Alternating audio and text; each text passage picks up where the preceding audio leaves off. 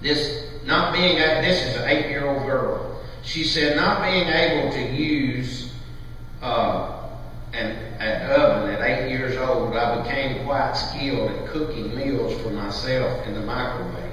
Nearly every morning I would make a full breakfast complete with scrambled egg, bacon and grits, buttered to southern perfection. My mom was amused by her little shelf and let me enjoy my little space of independence, even if it meant a little extra work for her